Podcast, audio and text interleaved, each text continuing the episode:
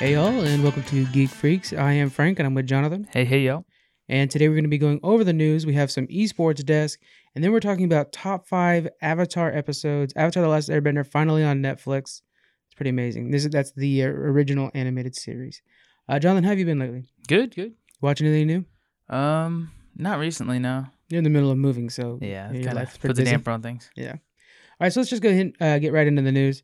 Uh, we have uh, Epic showed off their Unreal Engine 5 with a tech demo.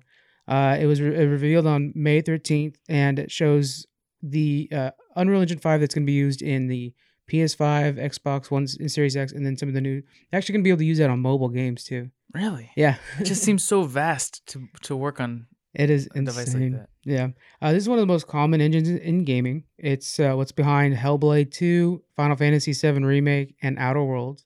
All amazing, massive games. That's that's what the uh, number four is. Uh, Epic Games has been hard at work developing Unreal Engine for the next generation of systems.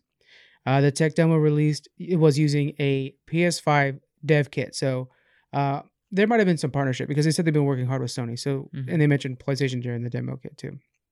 Uh, okay, so the, the environments were all photorealistic, and that's one of the things we'll talk about is how they're able to basically take an asset from a, C, a film's CGI and just implant it into games now Mhm. without it losing any uh, quality, which is pretty amazing. So uh, let's talk about some of the features. We have Nanite, which is this virtual uh, virtualized geometry. So it's film quality assets with billions of triangles. That just seems crazy. This new tech will uh, remove the current polygon budget. This means the creators can take an asset like uh, from a film project and import it directly into uh, Unreal Engine 5. Mhm. So uh, we were talking about while we are watching the tech demo that uh, if you think about Avengers, we have the Avengers video game coming up. But if you were to make it with this, you could literally just take the Iron Man suit and put it in the game, Mhm. and then just say like that's the Iron Man suit, and it wouldn't lose any. It's completely lossless. Yeah. Pretty insane. Any other CGI you could think of that you'd want to play with in a game? Um, not right off the. I I don't know. Um, all of them really. All the good, you know, blockbuster movies make a game. If it's that easy to just transfer it over, then you can make some awesome, you know, characters. Add them to uh, Smash Brothers and stuff like that too. Oh my god, yeah, I didn't even think about all because Nintendo doesn't technically use Unreal Engine much if at all. I'm not sure, um, but yeah, so that'll be that'll be interesting to see what they can do with that too. Uh, then we have Nanite, which is, uh, or sorry, then we have Lumen, uh, fully dynamic and real time global illumination. What this is is they can have a directional light, so they could say like, this is the sun up here, and then the lighting will react to the environment as it's Mhm. supposed to. Uh, as you move the lighting source, the shadows and everything like that will react properly. You can have light from multiple resources, Mm-hmm. so it's pretty crazy. Um, in in the tech demo, we saw how they had the sun coming through the the caves, yeah. and uh, the way it, it made the shadows off the rocks that were sitting on the ground. I mean, it was just like yeah. the I, processing power is unreal. I like how the light reflects accurately. So it's not just the sun's coming through a crack and it makes a crack line on the ground. Yeah, It glows around the rest of the room, so it's very like accurate, mechanically accurate. yeah, it was very cool. Uh, then we have Niagara, which is this advanced simulation with particle uh, intercommunication. Objects interact with each other to create a living world.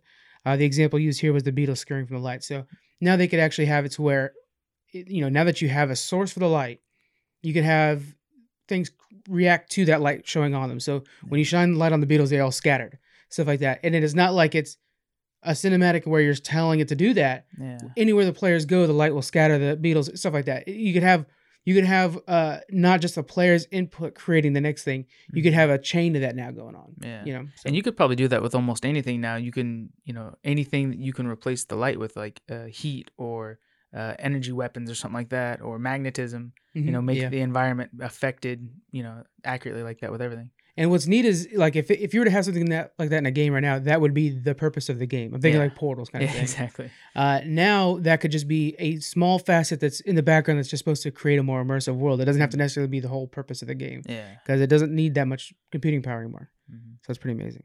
Uh, then we have predictive foot placement for high resolution environments. Uh, this is another really cool thing. So you have your character, you've done all the rigging, and you've told your character how to react to things. Then if you tell your character to walk from point A to point B, and there happens to be steps in the way Mhm. or uneven ground or whatever, they'll naturally walk on that like they should. Yeah. No, uh, no bugging where their foot's floating over a block or something like that. Exactly. like Yeah, and a lot of times that happens where you sit there and you can zoom in on the character and see like, yeah, they're a little bit above that. it. Yeah, Yeah, Or their shoes in the step instead of on top of the step. exactly. Yeah. Uh, and, and it's just again, it's more about that immersion, and, and that's pretty cool. Uh, then we have intelligent flocking with spatial awareness, and I was telling you I wanted to explain this later on because it's Yeah, really bats. cool, and they didn't do a good enough job explaining it in this. Uh, yeah, so in the in the tech demo, we had these bats fly through a cave and they just leave. Uh, and they're talking about this new new technology. What's going on is they're telling the um, the bats basically they're Mhm. telling them like this is your guys' space, and then that's your space once you leave the cave. And and so now the bats understand where the walls are, Yeah. and the bats will fly and they'll keep their distance from each other and from the walls. And then as soon as they get past the boundaries of the cave, you see them actually like flutter out a little bit more Yeah, and then spread kind of out. spread out because they know that the boundaries are a little bit more, so they have a little more cushion room, so they take advantage of that. yeah. And that's just computing power happening on each one of the bats, knowing where the walls are at. So you just give each of them the freedom to move within a certain set of parameters and then let them loose. Yeah, instead of having that an actual like determined, you know, destination. Yeah. That's where it's all coming down to right now. Is now we're actually letting things do what they should do in a world, and then you just build a world that they play in. yeah. So it's pretty amazing. Hmm. Uh, and then we have uh, the se- uh, seamless contextual interactions. This is another thing where it's, it's just trying to about trying to get you into more into the immersion where you could tell a character like, hey, when you're by a door, put your hand on the door is the example they used. Mhm. Or uh, when you when the space is a little too tight, you're gonna go sideways and try to squeeze through. Mhm. So you create these different rules for your character, and then when you have them doing things within their engine, that character will naturally go for those. So they'll naturally try to live in that world. Yeah. If it's a person with a bad back, maybe next one next to next to a table, they put their hand on it. Stuff like that. You can really Yeah. build up these characters. Hmm. So uh they're gonna continue their testing. They've been testing a lot of this engine in Fortnite, which is you know an Epic game, and they said that Epic or that Fortnite will eventually be converted over to uh, Unreal Engine Five. So who knows what that'll do? That'll that'll open up the game quite a bit. I'm wondering if this is going to take like you're saying it doesn't take much computing power but but it seems like it would. Like I get the the new Xbox and new PlayStation are going to be, you know, massively powerful, but will our computers like if we want to play use this engine on our computer, you know, PC games, Yeah. will we need to upgrade our components? There, there will be there will be a factor of upgrading, and and we we have the DDR5 that's like right now happening, uh, and so we're we're about to move up in a whole of computing. Mhm. That doesn't sound right. Of computing, Computing power. computing power. Thank you. Yeah. Uh, so so it, it is all moving up, but it's just you know, yeah, I know it, it- It's the next generation, but we got to catch up with it. exactly. Like how much more am I spending? I mean, the fact that they said they could be played on mobile games is just kind of like, oh, That's cow. so weird. Yeah, it's so crazy to me. It doesn't seem like. I mean, I know our, our phones are smart, but it just doesn't seem like they could handle loading a world like that. My computer Yeah. struggles with you know Minecraft and Mhm. and Sea of Thieves, let alone you know my phone. But Yeah. I think a lot of the future too is in the streaming the, vid- the video games to your phone, like they do with Stadia. Mhm. stuff like that. So that also would take some of the power off of you. And what we saw was very uh, tailor made to show off what the engine can do. Yeah. So there are some things where like, man, that just seems like it's crazy next level. It's that game doesn't re- it's not real. So that Yeah. game they made is to show off what the Unreal Engine can do. So there's gonna be steps like that too, where we're gonna see things like that. Um, it's exciting though. I mean, we're we're at a new new generation of gaming for sure. yeah, I can't imagine if once they get it, you know, working and everything, have uh, Elder Scrolls or or a game Oh, like yeah. that uh, made on that engine would be amazing. Yeah, that's that's where I'm at. Is I really like worlds. I really like open world games with like the feel like they're living and stuff like that. That I'm participating in it. Yeah. That's exactly what this engine's boasting. And it's not taking anything from it; it's just making everything a lot a lot smoother Yeah, and work together more accurately. So I think it's cool. I'm excited for it. Yeah. It's it's, you know, uh, just to think of where we came from. You know, when we used to play the N64, we thought like, this thing is I'm crazy. in a world. This is three dimensional. I can walk around in this place. I don't need to go to school. I'm just gonna wander around this little village, or whatever. it was so nuts. Yeah, Diddy Kong, you had the like the, the starting zone where you were able to pick a map and stuff like that. That seemed crazy advanced. yeah, And now we're like, oh look, that's a living bat essentially. yeah. Crazy. All right. So next up, we have a new Star Trek series in the works. Very excited about this. yeah. Uh, I was a little upset because I was, uh, you know, when we do these, we, we do these articles on our website, guys. It's where all the sources are. And uh, whenever we release an article on the website, that's notes for the podcast. Uh, that's basically what the website's for. We're not actually a website company or anything. Um, and so I did like a bunch of notes and research because there was these rumors out there that there's a new Star Trek series. Like, oh, we're gonna break this on the next podcast. I'm excited to break this news. The next day, finally, CBS gave in because there's just too many rumors, and they released. We're like, well, we're gonna at least talk about it. So, so let's go over the rumors that led up to CBS finally having to announce it. Uh, first off, there there was an active development uh, in Production Weekly. They placed on a series called Star Trek Enterprise. Uh, they had given so the the title of the new series is going to be called Strange New World, Star Trek Strange New World. Uh, and then this website said It's an active development, and they're changing it to Star Trek Enterprise, Mhm. which was already a Star Trek Emper- Enterprise. So that's a little weird that they were doing that, Mhm. but it was confirmation that hey, there is something happening because this this weekly, uh, as production weekly is actually like an insider source. Then we go over to Screen uh, Screen Rant. They're a very big company, and they have an article with Jonathan Frakes, uh, who had an interview on um, at a convention, a GalaxyCon convention. And uh, during this, this is his quote. Let me go ahead and say this. He kind of messed up a little bit. So he said, "It it's I love Jonathan Frakes. He's so great. It has been a blessing to have my career to rekindle it by uh, with the new Star Treks. It didn't hurt that I learned how to do another craft. The directing has been fantastic for me. When Discovery worked out, then Picard worked out, and now there will be a new one and another one." So everybody's like, "Wait a minute! He just referred to two new shows." Yeah. because we already know of one new show that that uh, Section Thirty One Mhm. that follows. uh You remember what's her name? Felipe. Philippa, the uh, captain that spoiler alert, the captain that died, and then they got the Empress from Oh the, yeah, Philippa. Philippa. Thank you. I don't remember her last name, but Yeah, it's a long one. Starts with a G.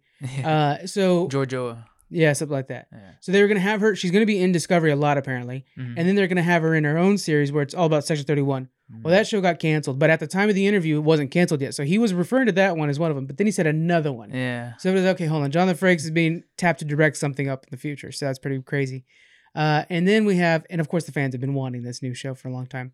Uh, and then we had a, uh, uh, then we had the uh, reports of of casting calls going out. So these weird casting calls were like, okay, wait a minute, that's for James T. Kirk. Mhm. That's crazy. So we have a casting call for James T. Kirk and Uhura.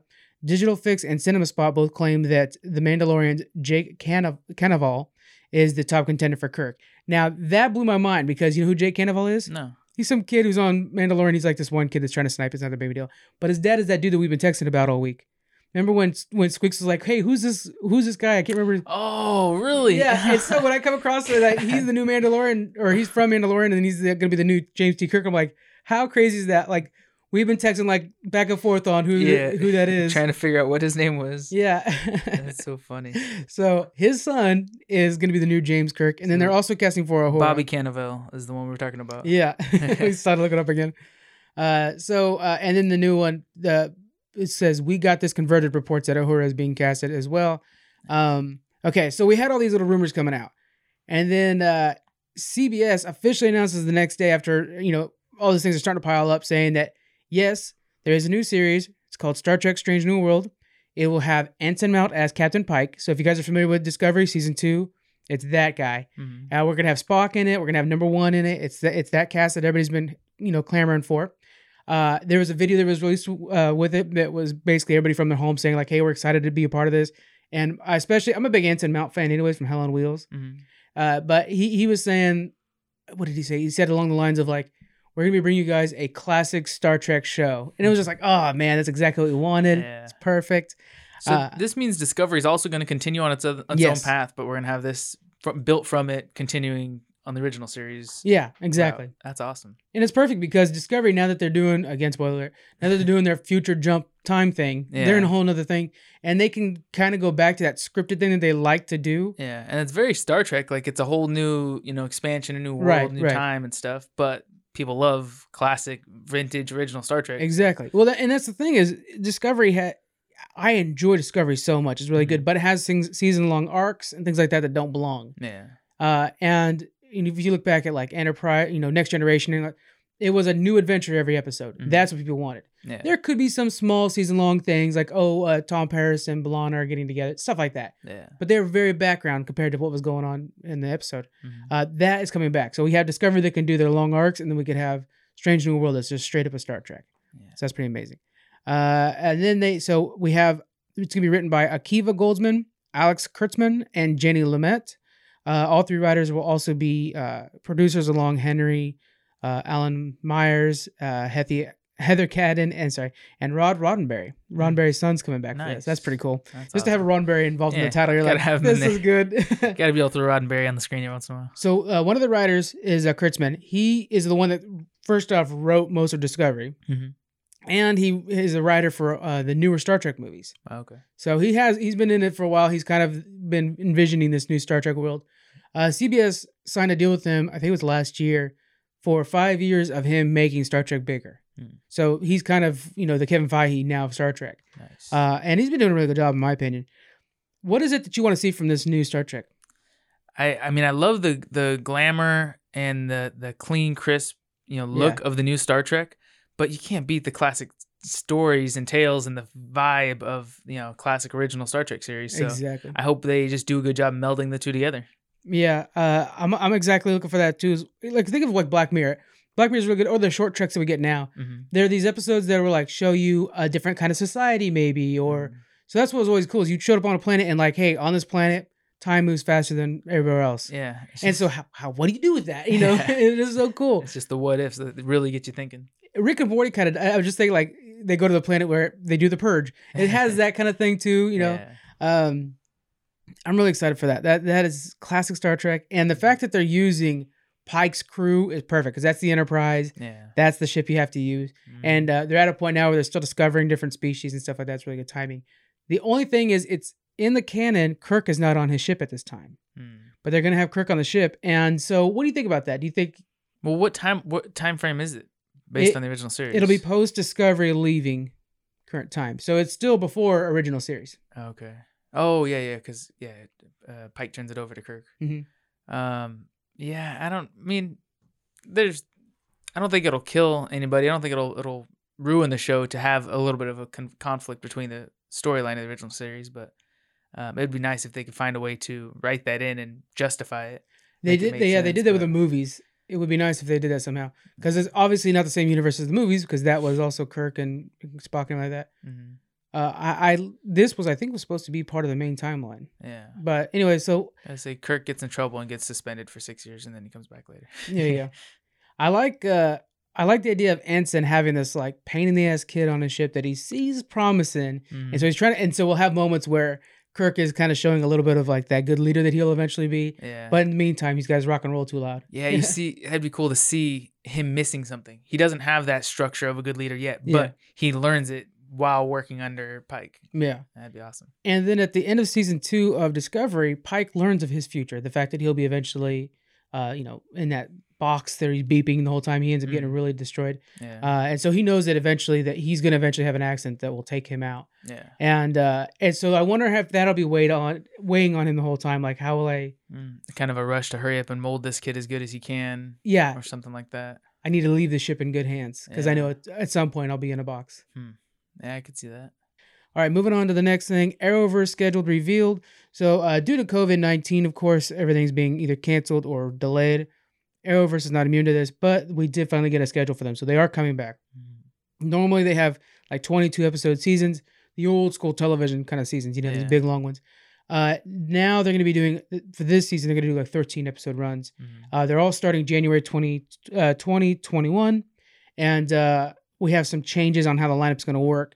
So, some of the notable changes here. First off, uh, Supergirl and the Legends of Tomorrow won't be in the schedule right away.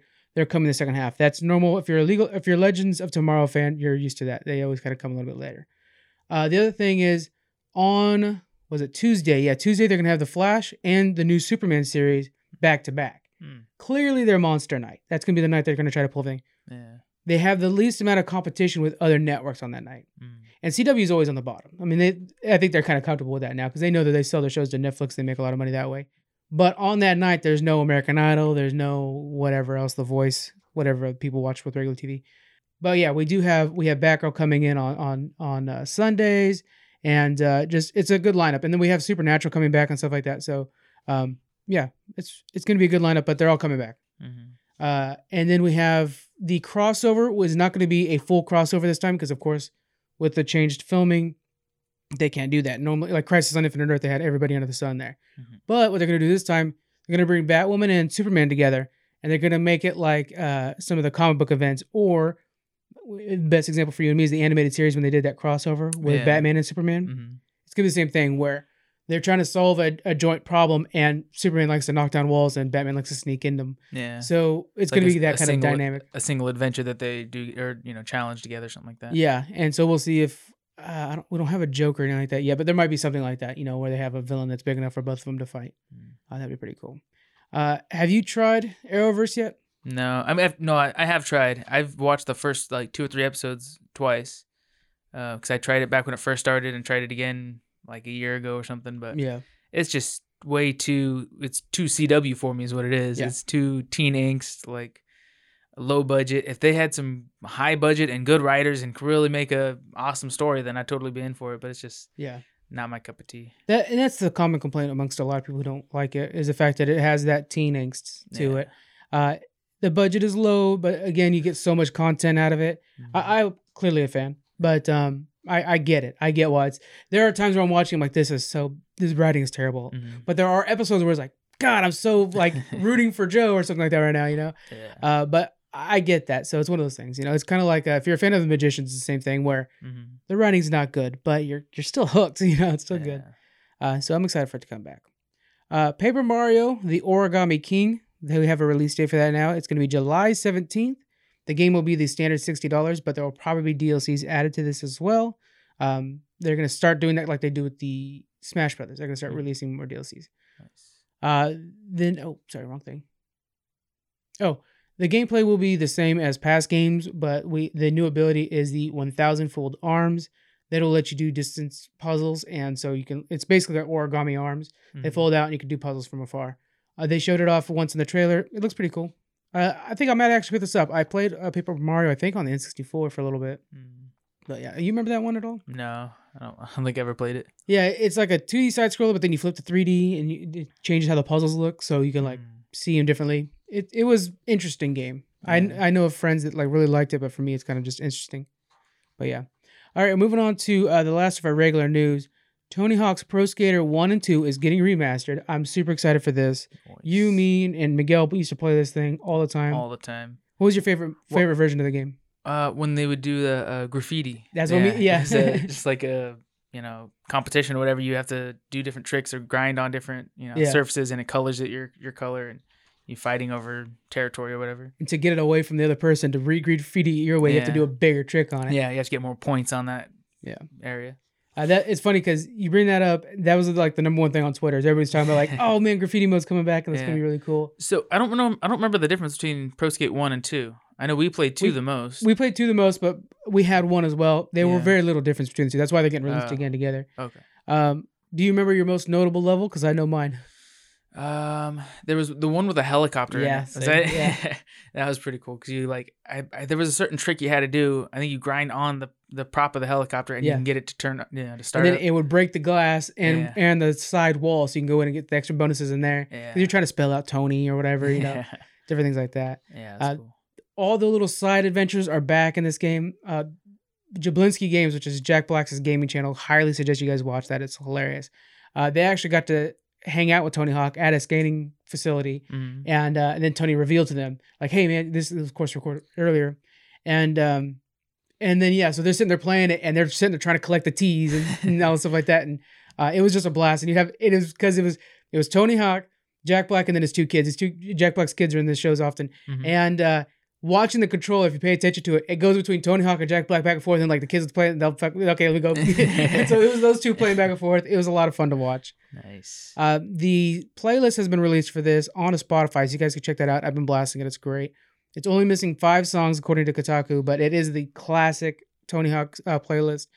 Um, and then we also learned that we have six returning skaters: Andrew Reynolds, uh, Geoff Rowley, Elissa Steamer, Chad Muska, Steve uh, Caballero, and Tony Hawk himself. So what's cool is you're gonna be able to play the young version of when the game came out and the current version when they have like the gray hair and Mm. stuff. That's cool. Yeah, and uh, I mean Tony Hawk's kids are his age in the game, so it's pretty nuts.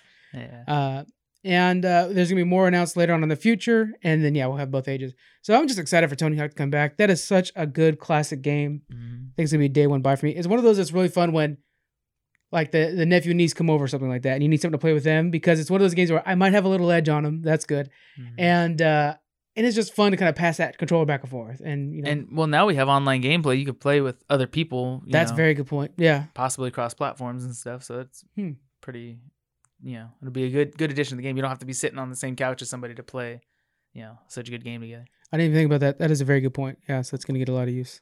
That's cool. All right, let's move on over to our esports desk.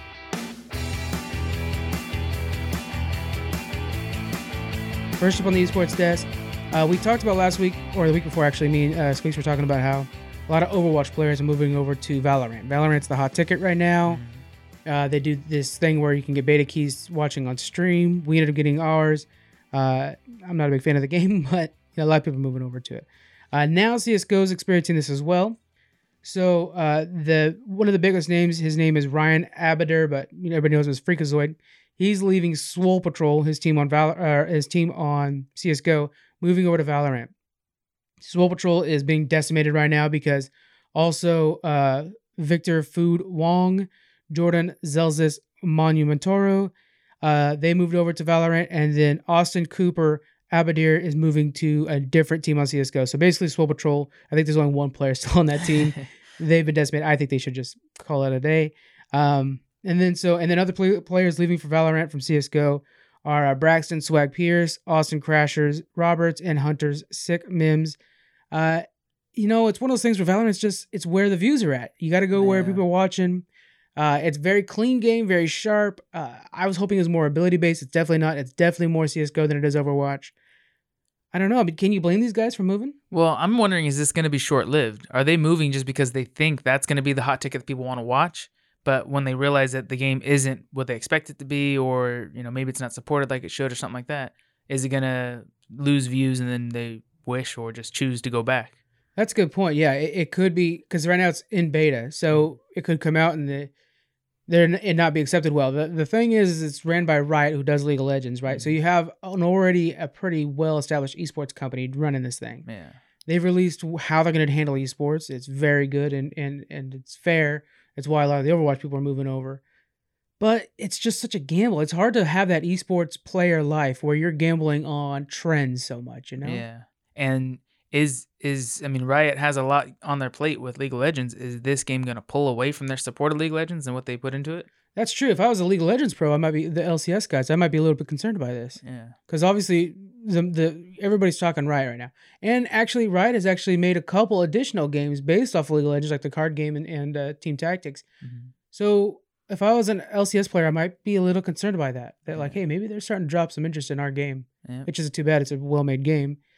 Um, yeah. So uh, a quote from Freakazoid, and this shows kind of how his mentality here. He's he's always been kind of like an arrogant player. So I'm gonna throw that out there. Uh, sometimes life says out says out with the old and gotta go with the new.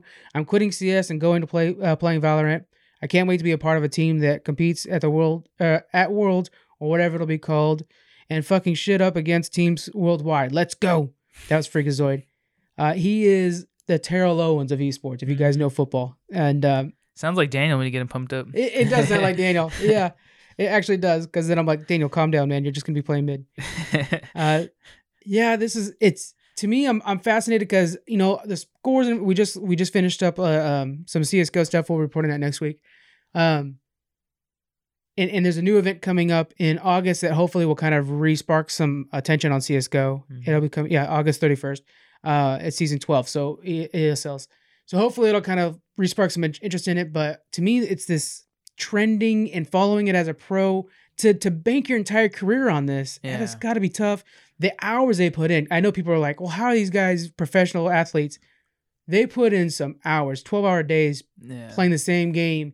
And it's not necessarily like, oh, it's because I'm enjoying this game or having a lot of fun.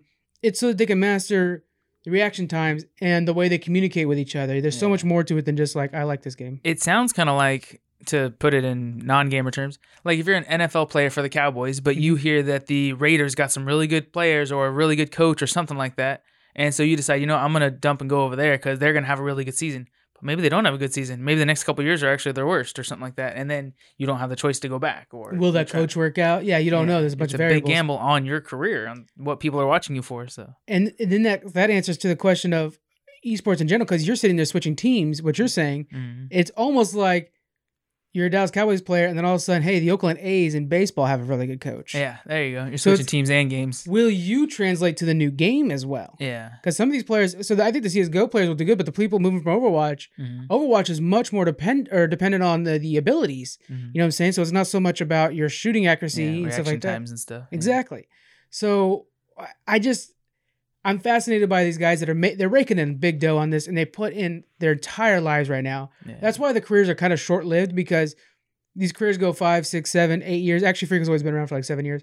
Uh, they, they're they're kind of short lived compared to other careers, but it's because it's daunting that schedule. I mean, it is Mm-hmm. even your off hours, you're streaming nonstop to make up the money in between. Yeah. It's very early days of the NFL when it was like small teams and hey, when you're done, you know, working on the football field, we need you to get back to the steel factory. Yeah. You know, That's So, crazy. uh, it's that and, and the the back to the steel factory part is streaming online on Twitch because then they Mhm. have their donations to that too, so Yeah. they're making that money there. Uh, it is it is daunting these guys. Yeah, it's a a constant work. grind. Yeah, athletes for sure. They might not use physical sports or anything like that, but they're definitely athletes. All right, let's move on to the next thing here. Uh, one esports Singapore Major 2020 was just canceled. Uh, this is the uh, uh, one of the big Dota events, uh, and is held by PG PGL. And it was a one million dollar prize pool, and it was originally planned for June 20 to 28th in Singapore. But unfortunately, as with everything else, is being canceled due to the COVID 19. Uh, they were not going to postpone it. They just said, "Let's go ahead and cancel it. Let's not even do an online version." Uh, so it's it's moving over to um, it's moving to 2021. They'll they'll pick it up there. Uh, and then they said here in a statement, due to the current global situation regarding the COVID 19 pandemic and the current regulations in Singapore, Singapore is very tight on their uh, people right now. Uh, rightfully so. Everybody's trying to be locked down. Uh, we want to inform everybody that the last Dota 2 major of the year, Singapore Major, will be canceled. Take care, be strong, keep yourself safe and healthy. That's from PGL. Uh, this all this follows up Valve's cancellation of their International 10 tournament Mm. that was planned for August. So two big Dota 2 tournaments have just been canceled. It's unfortunate, of course. You know, you think they, they can handle it online, but they they just don't want to chance it. They're just gonna, you know, cancel it instead. It's too bad. That's, just the way the world is right now. Yeah. And a lot of these events, I mean, I know I think the hardest thing is that most of or majority of the money that they make are from people that are attending. Yes. But I wish they would attempt to, you know, you don't have to get people in the same room, just have them in the same building on the same, you know, server or something like that. And and do the same competitions, just keep them all isolated, keep everyone healthy. But I know it's it's hard and in the end with all that effort they put in, they probably won't get the same return on investment. So Right. for them it's probably smarter just to wait until next year when they can expect an audience to show up and buy merch and all that stuff. And, and another hard part too is like when I when I go to some of these live events, uh, there's so much branding on the walls. Yeah. You're seeing the T-Mobile sign, and it, yeah. and so a lot of the sponsors aren't pitching in if you're not going to be able to see their stuff a lot. You know, it'll be like, oh, they could do brought to you by T-Mobile, but it's not the same. You know. yeah. Uh, so there's that. We'll have to see uh, what the future of esports is. Uh, They, they need to be able to switch on to line online faster, I think, Mhm. because I don't think we're out of the woods on this thing. So um, esports is basically the only sports going on right now. That's why we've had such a boom in it. I mean, esports is on fire right now. It's crazy. Uh, but to think Dota 2, one of the biggest names in the world, is not moving their tournaments online is kind of surprising. yeah. Overwatch quickly did it. You know, they had to cancel two major events and now they're on.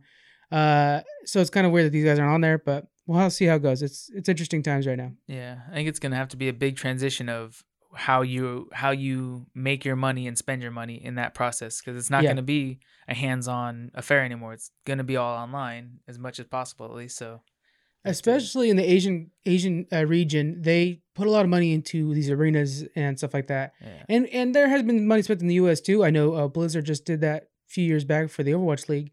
Mm. Uh, that's a lot of money to spend on a facility yeah, when it's a video game that you can handle online quite a bit. And then of Mhm. course there's all kinds of the you know, how does latency work and stuff like that. You have to be able to ensure the same amount of latency for both parties. yeah, That's why it's so nice to have them in the same building because they are on the same latency. Um, yeah, it's we're we're gonna keep covering this. We're gonna keep bringing it to you guys as things develop. I know there's a lot of Dota 2 fans that are really missing this, so uh, that is unfortunate.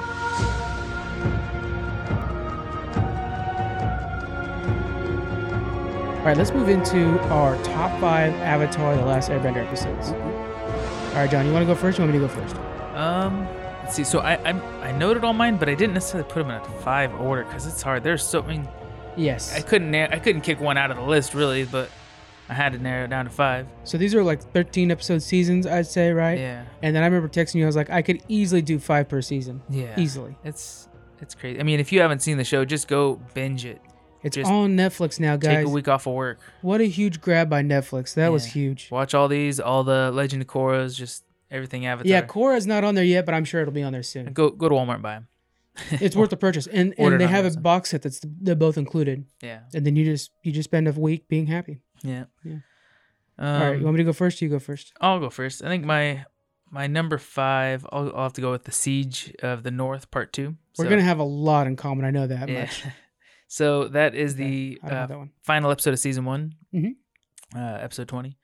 Um, it was it was a pretty awesome episode because we've been following these characters and they're you know developing stuff like that. But we we know Aang has his avatar state and we haven't seen that much yet. We And haven't it's him- uncontrollable at this phase, Yeah, right? We Okay. haven't seen him control it yet. It was just like a emotional reaction sometimes. So uh, the the North tribe, the Northern Water tribe, is being attacked by the Fire Nation, and so a lot is going on, a lot of character development and and stuff. But uh, for the most part, they're being attacked. Aang has to go into the Avatar state and you know creates this giant sea monster or whatever uh, to fight off the Fire Nation. You know, pretty much destroys their fleet.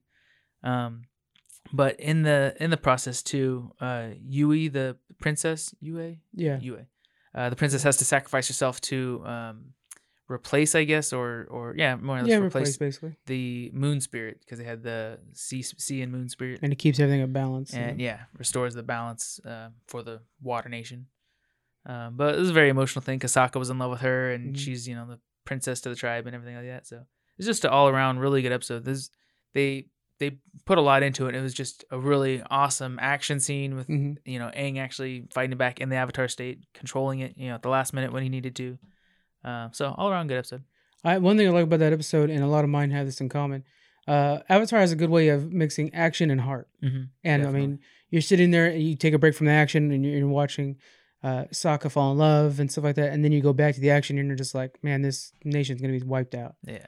So it's pretty good. Uh, should we explain what Avatar is, or no? Are people on board? Oh, we could. It doesn't hurt. To, I'm gonna go real brief on this yeah, then. Okay. some foundation to it. Avatar takes place in a world with four different nations that each nation has the ability to control an element. Mhm. Uh, a hundred years. There, there are civilians, a lot of civilians that don't have any, Right, any of those abilities too. Very good point. You're born with a bending ability. yeah, took a while for me to realize that. uh, a hundred years in the past from this where the series takes place, uh, the Avatar, which is a is a person who represents that can do all four bendings, and when they die, their body goes is reincarnated into the next Avatar and stuff like that. So it's carried on. Uh, the Avatar was frozen in, in an emergency, and, and since that time, the Fire Nation, one of the four nations, has essentially taken over all the other four nations, Yeah. other three nations. Through a hundred year war, like conquering the Earthbenders and all that. Yeah. So then when when Aang, who is the avatar, comes out of the frozen state, uh, he sees a world that's in turmoil and he's trying to fight back the uh, evil Fire Lord Mhm. Ozai. So And that's basically it. it's worth noting he's just a child. He was like Oh, 12 yeah. years old or something like that. Usually the Avatar Yeah. trains until they're you know their 20s or 30s, and then they you know restore balance and maintain the world. And here he was just a little like 12 year old kid trying Yeah. to help you know. With really no nobody to train him either. yeah, So he's having to learn from like scrolls and stuff. So it's hard. Okay. Uh, let me go to my number five. So the way I'm gonna do this is I'm gonna tell you what the story is and then why I think it should be on my five. Okay. Okay. So uh, here's a story. of My number five is the Blind Bandit. I love Toph so much.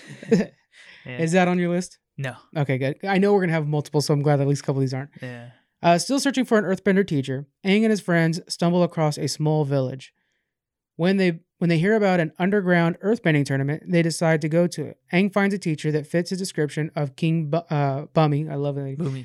Bumi, thank you. Yeah. Uh, her name is Toph Bef- Beifong, a blind 12 year old girl who is tougher than she looks. When they meet Toph, eh, when they meet Toph, is at first reluctant because her parents don't know uh, she's good at bending, as good at bending as she is. After her parents discover her secret life, she decides that she wants to join the Avatar gang and help them master earthbending. So all my all my episode descriptions are from IMDb, guys. If you Mhm. wanted to. Yeah. Okay. So the reason I love this episode, uh, the whole first season we don't have an earthbender, but we know we eventually have to get to the point where He has he to has to learn. learn Earth. Yeah. And uh, the second book is called Earth, and so not only does he have to find somebody who will fit, who will teach him earthbending, but it has to be able to fit in the crew as well. It's not like he just learn and walk away. It, they travel with them, Mhm. and so you didn't think that they were missing anything until they run into Toph, who's this like smart aleck, badass girl who who's just like, and she's blind, and she's able to do basically what Daredevil does, kind of thing. She plants her foot on the ground, and then she's able to feel the waves as it goes through things, and she could see where everybody's at. And so Mhm. the very few times it messes her up is when somebody's able to float, or they're like really like ninjas or something like that, you know. Um, and then eventually she uses this to discover metal bending. Yeah. So this So- is the introduction to my favorite character. Yeah, that it boils f- down to. And that was one, like you're saying, uh, if someone can float, that was how they first met. Was they fought in, the, in an arena, right? Uh, Toph and Aang, yeah, and so that was kind of funny that yeah. And she calls him like what Um, Twinkle Toes. Yeah, Twinkle Toes. That's it. He's so light on the ground and it's hard Yeah, to track. He'll like kind of hover for a second until Yeah. he just gently lands. Yeah. And so that was Uh, cool. It was really cool. And and when the first episode you meet her, you're like, she'll fit in the group just fine. Yeah. Because you're actually kind of worried about this whole time, like, who's this going to be? You know, Yeah. she's going to be perfect for it. You know. Mm. Uh, yeah, I just love her. All right, what's your number four, man? All right. Um, my number four. Since we're talking about Toph, we'll go ahead and go with Imprisoned. Okay. Uh, which I, d- I didn't get the whole synopsis of the episode. I just remember, especially this is the episode where she develops metal bending. Yeah. Um, so she's captured. I believe it was that her parents sent paid for people to go find her, catch her, and bring her back home. Yeah. is what it was. It wasn't the Fire Nation. Um, so she gets captured by these, you know, goons or whatever. They throw her in a metal box, and as she's, uh, you know, being taken down the road, uh, she focuses. I I believe she was meditating on something Aang told her too, because they previously had talked about how earthbending began and and all that. Um, and that there was minerals in the metal. That Yeah. metal comes from rock. So when she's an earthbender. Metal and rock are the same. And she was focusing. Of course, she's blind, so she has less senses to distract her. And uh, she could see the the tiny, you know, molecules or whatever particles of Particles. rock in the metal. Uh, and then from that, you know, a moment of desperation and and you know want and dedication, she was able to bend the metal open, and then she just literally herself in that time just developed a whole nother type of bending. Yeah. it's just it's amazing because when then you see in Legend of Korra, metal bending is a mastery that you know a lot of people have to go through to get certain careers and stuff like that. And all the police formed after her uh, use metal bending on a Led regular basis. yeah, it's just it's a really awesome scene and awesome episode. So I love it. That's a good one. That is a really good one. Yeah. And that, that brings up a good point. Her whole family is super rich. Yeah. So she she could be sitting at home just sipping tea all day, but no, Yeah. she wants to be out there fighting in the ring. and that's what they, they want her to be a, a dainty princess and Yeah. just you know dress and play the part. And she's like, no, I'd rather you know roll in the mud and you know fight with the boys. So that was pretty cool. In Legend of Korra, guys, I, again, highly suggest you guys watch that. We see her as an older lady, and she Mhm. still had that, that Spitfire Yeah, attitude. they grit. it's great. All right, uh, my number four is the Firebending Masters. Uh-huh. So here's the here's a synopsis to this one. Uh, Zuko has joined up with Aang's group and is now ready to teach Aang firebending. Unfortunately, Zuko has found out that his he has lost his ability and now must relearn it. Zuko and Aang travel to find the source of, of the bending, so they both uh, can learn from the firebending masters. Now, I think this this episode's super important Yeah. because up to this point, we first off we assume firebenders are evil. It was basically Uncle Iroh who's not Yeah. and Zuko kind of. And then we, you learn that firebending comes from the rage that's inside of them. So it's Mhm. like you can't not be an asshole because that's how you firebend. That's why his sister's so good at it. Uh, and th- but then what these guys go and and Zuko he lost his firebending ability because he's starting to come at peace with himself Mhm. as he's joining Team Ang- Team Avatar and stuff like that. Uh, so he's not use, he's not able to use his rage. It's not there anymore. Yeah. But Iroh doesn't have rage. True. And uh, I, Uncle Iroh, that's my favorite character. That's a hard one. Um, anyway, so they go to basically this temple that's the original, the original source of firebending, and they find the this this culture that used to worship the sun, Mhm.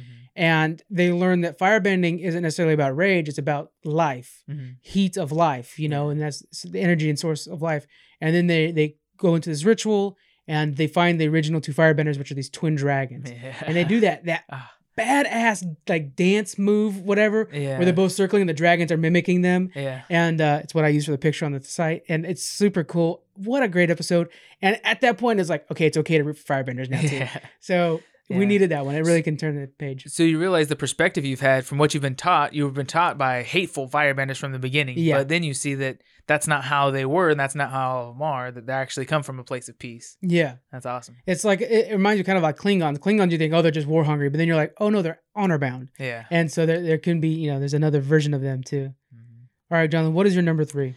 Uh, my number three is gonna have to be the Blue Spirits. That is my number three as well. Nice. Perfect. I So go it. ahead and go first. Okay, so again, I I haven't watched these episodes in a while, so I don't have a full synopsis of the episode. Do you actually you have a full thing? You want to just read it? It's a very short one uh, that I got from IMDb. When Aang is captured by the Fire Nation, his only hope is a mysterious masked figure. Oh wow, That's a short super, one. super detailed. Okay, well, so I know more than that. Um, I, I remember the beginning of this episode because it was kind of a funny episode too, where uh, Aang and his crew were out in the woods somewhere, and they ate something weird. I think they I think they licked a toad or something what- crazy I like think that. that was the cure actually. oh, okay. I think they ate some bad fruit or something like that. Okay. They they got sick. They're all loopy and and acting weird. Yeah, I think Sokka found fruit, and brought it back. Of course, Lockus would have found it. Yeah. yeah, and so they're all loopy and stuff like that. And Aang's like, "Well, I got to find something to help them." And and anyway, so he goes off into the town and then gets captured. And so the reason that Zuko frees him is really it's just an, an awesome scene. But yeah, Zuko puts on this blue mask to disguise himself, uh, changes his persona, so to speak, as the blue spirit, uses uh, dual wields big swords, doesn't use his firebending because he cannot reveal who he is. Yeah. He fights to free Aang because he wants to be the one that captures Aang. He needs to capture Aang and bring him to his father to restore his honor in the family and the Fire Nation and all that stuff. So you see Zuko fighting off waves of Fire Nation guards who are trained by masters of the Fire Nation, and Yeah. He is not even using his bending. He's just, and he's I think 17 or 16 in the series. He's doing all these backflips and, and jumping off the walls and stuff like that, just kicking ass really, and not using his ability. So it just shows how much skill he has. Even though he's not the best firebender, Right. he is one of the best fighters for sure. Yeah. And this gives us a glimpse of hope in his character because we see that he's saving Aang. He doesn't care for Aang because obviously it's his his uh, prey that he's trying to capture, but he's he's like fighting for honor and integrity. We see that his character isn't doesn't chase Aang because he wants to murder the Avatar. He's chasing Aang because he wants to he wants his dad to love him. He wants to be Yeah. accepted in his culture and his people, um, and this is the only way he can do it. And so the way he handles Aang and works with him, we see like not only do these guys work together, badass. This is pretty awesome. Uh, but we see hope that you know if he was to not be so bound by by his will to his father, I guess um, that he could easily be f- fighting for the good. Yeah. That's a really good way to put it. Uh, and I like the idea that he's a really good fighter. It reminds me of the in the pilot episode, Mhm. but you don't I don't think it's on Netflix. Uh, we see that they meant for him to use fire daggers a lot. So, which is cool because it was just like little daggers he'd make with fires, and then he'd be doing cool fighting style. yeah, It was like, I mean, those are just daggers. It's not like he's fire bending much. yeah, Um, but yeah, so uh, I really like this episode. The reason I picked it is because this whole time we we knew Aang was our main protagonist, right? And, Yeah. and he, it's, the show's named after him. But then I think at this point we start to, it starts to dawn on on the on the uh, audience that this show has two protagonists, and you're Mhm. watching Zuko as well. Yeah. You know, there's there's of course Sokka and everybody else, but Zuko's the other protagonist because you're watching his his transition as well from you know evil uh, wanting daddy's love into his own full fledged honorable leader of his people Mhm. and and we know from basically the very end and how this thing wraps up that's exactly what happens Aang becomes a supreme avatar one of the best that's ever existed or the Mhm. best version of himself that's ever existed and then uh, prince zuko becomes fire lord zuko who's just bring restores the honor to the fire nation yeah, ushers in a, a peace Yeah. for generations. helps to build a public city and stuff like that so Yeah. th- that's what I loved about this episode. It it was it was first season. It wasn't very deep into the season, and then all of a sudden you're like, oh wait a minute, episode thirteen. episode three. Oh okay, well it's pretty deep. Uh, but it's like this is this is actually a two two story Yeah, show. that's so good. Really liked it. And I love that you see, you know, Zuko's transition while he has his uncle Iroh as a perfect example of how Yes. to balance that that peace and honor. And it, it's you're really hoping the whole time you see him resist it all the time, but you're hoping he'll embrace it and just follow his uncle Yeah, versus following his father. so good. Yeah, very good. What is your number two? Um, my number two uh, is gonna is the Tale of Ba Sing Se Okay, what's your number one? Is the um Sozin's Comet. Sozin's Comet. yeah, Okay, the finale. My number two is Sozin's Comet. My number one's Tales of Ba Sing Se. we can go either way. So let's just, we'll go in your order. That's fine by me. Okay. So go ahead and talk about the Uh, Tales of Ba Sing Se. So Tales of Ba Sing Se is a is an awesome episode. It, it has all the crew goes to this this huge city, uh, Earth Earth capital, I think. It's uh, yeah, the Earthbender capital. Yeah. Earth, yeah, Earth Nation, Earthbender, yeah. Oh yeah, sorry, Earth Nation. Yeah. Um, but so uh, they all just kind of go out into the city because they've been traveling and on Appa's back for forever now. I want to say actually in Ba Sing Se is when Appa gets captured. I think so, and I think right now they're trying to lay low. They're trying to hide from people right now. Yeah. That's why they're just uh, both sides are. Yeah. Um, but so you follow several, you know, journeys. They're all, all their separate paths. But the for me the most notable part of the whole thing, because I'm just gonna cut to the chase. Everyone has fun and stuff. Yeah, yeah, yeah. Uh, get, is Uncle Iroh's story. get the tissues out. oh my god, this this cartoon just gets you crying. It is so good. Writing this article is like, oh my god, I forgot. Like, yeah, it's it's that good. He's, he's uh, what was it? He's like singing a song and walking down the streets and He's like he's going to different vendors and buying stuff too, and we don't know what he's doing. We just think he's always doing his he chores. like gives a flower to a little kid or something like that. yeah, yeah, and It's he's just- getting tea and stuff. ready. Yeah, and then he's he's going up to this tree, and he he's the whole time we don't realize it until the very end, and the song reflects exactly what he's what he's doing. He's mourning the death of his son. It's the anniversary. and it kind yeah and it kind of uh completes the picture of you know because he was this great fire lord. He was the fire lord and then he stepped down and gave it to his brother and he Mhm. realized on the siege of Ba Sing Se he was he was the only fire lord that could penetrate this massive city that was well you know built for defense.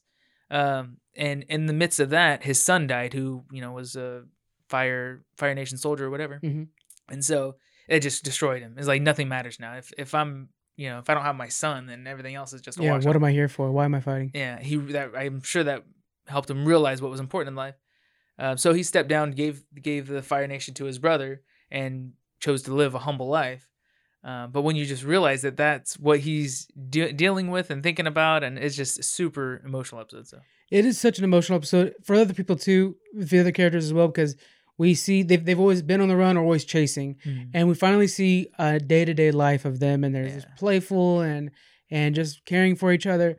But it does all boil down to yeah, to Uncle Iroh. yeah, Uh, eh, you had a good point there. Yeah, he's he it's a it's a it's the anniversary of his son's death. It's also the anniversary of him sieging that city he's living in now, yeah, and most at peace because he has a little tea shop that he's Mhm. running now. yeah. Um, and he was this massive general figure in the in the fire uh, Fire Nation, and he set it all down, and he became the enlightened person. He dropped rage and, and accepted life.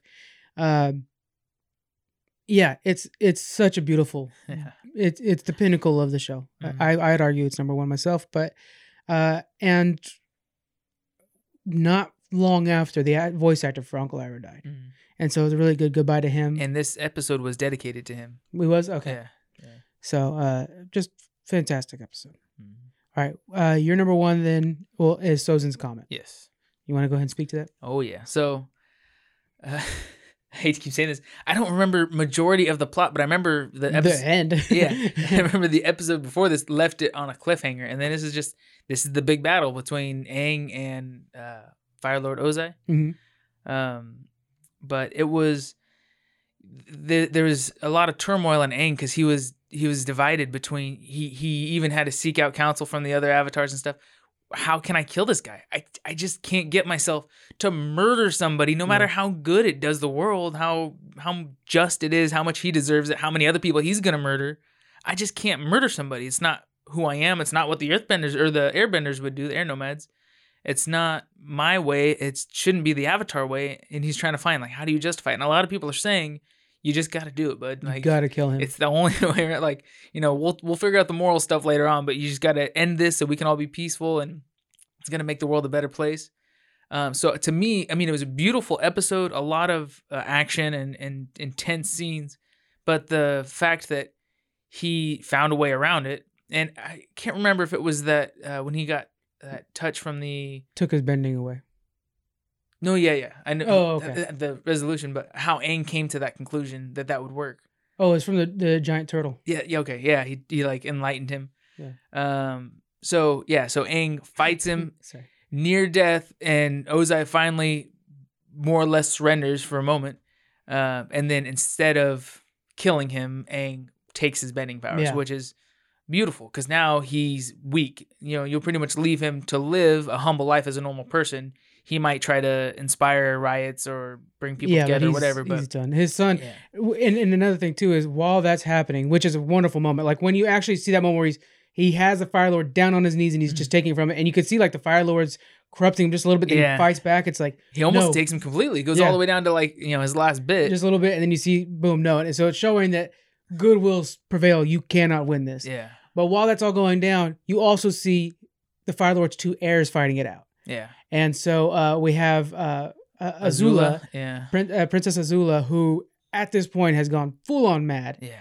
and and but she's she's spitting blue fire. I mean, she is she is as good as Prince Zuko is at fighting. Yeah. she is at pure firebending. Yeah, she's the epitome of like raw power and firebending. Yes. stronger than her father, I'd argue. Yeah. Although her father was holding up to the Avatar quite well. And I think she's less refined than than No. most firebenders, but she has so much raw power it makes up for it. So Katara is helping this and stuff like that. Everybody's everybody's trying to help out, take out Azula. And uh, eventually, I mean, it's an image that's just ingrained in my head so much when they finally took her down. They chained her down to each side, and she's just sitting there like a dragon Freaking chained out. down. Yeah. She's swinging her head back and forth, just spitting blue fire everywhere.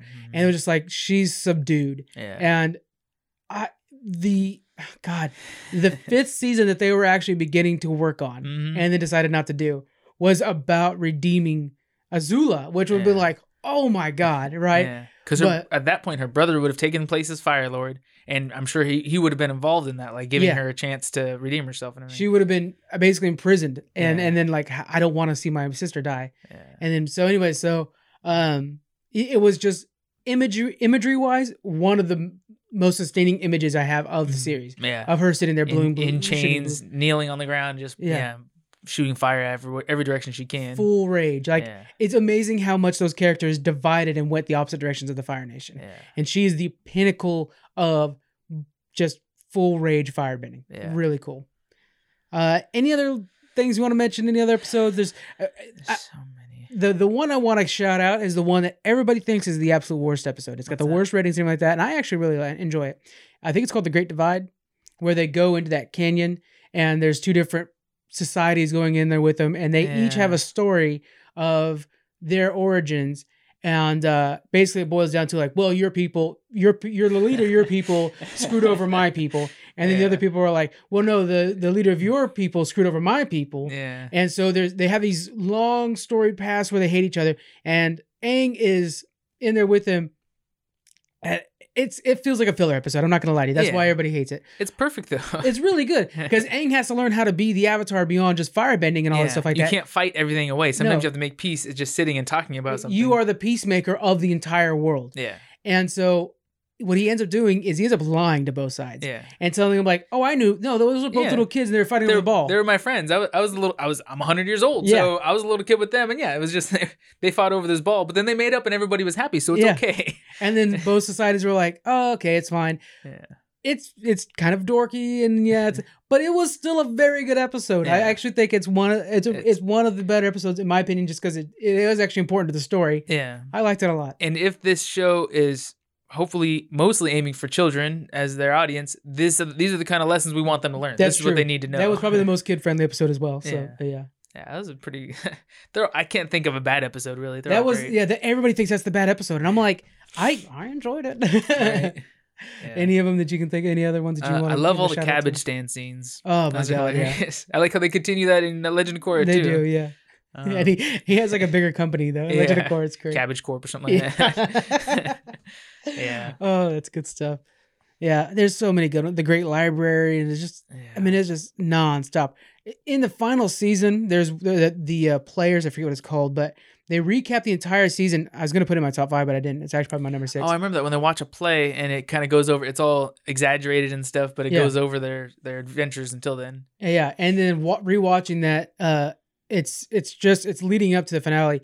Uh, Aang and uh, Katara, Katara. Why am I saying her name all the wrong? All wrong. Katara. Katara. Yeah, It just sounds like Korra. Yeah, that's what messing me up is that. And it was they finally uh basically say I love you. Yeah. And and you know, and so it was yeah, it's been kind of the side plot that's building up this whole time. But it was Mhm. very well done. It reminds me of like if you guys think of Thor Ragnarok when Loki's in charge and he has like a play always being done with Matt Damon as his brother. yeah. It's that kind of thing where you're seeing it all retold to you, but it's really a delightful episode. It's very well done. Or Game of Thrones. There you go. Yeah. Yeah. watching the play. Yeah, exactly. Actually Game of Thrones is a good example of it. Uh Avatar, can't suggest it enough. Mhm. if you haven't seen it, stop what you're doing. Go watch it. Yeah. Watch it all. if you guys go watch Avatar, hit us up that you're doing that. Maybe we'll watch along with you and Yeah. tweet about every episode that we come Yeah. across, something like that. And let us know what's your favorite episode. That's a biggie. Let us know what your favorite. Don't just say all the two parters. Yeah. That's really hard. Don't follow the ones we watched Yeah. or, uh, or listed. Let us know when you're on the Ba Sing Se episode. Yes. Try not to cry. All right, guys, that's going to be it for this week. Thank you guys for joining us. Uh, we will see you guys next week. Bye.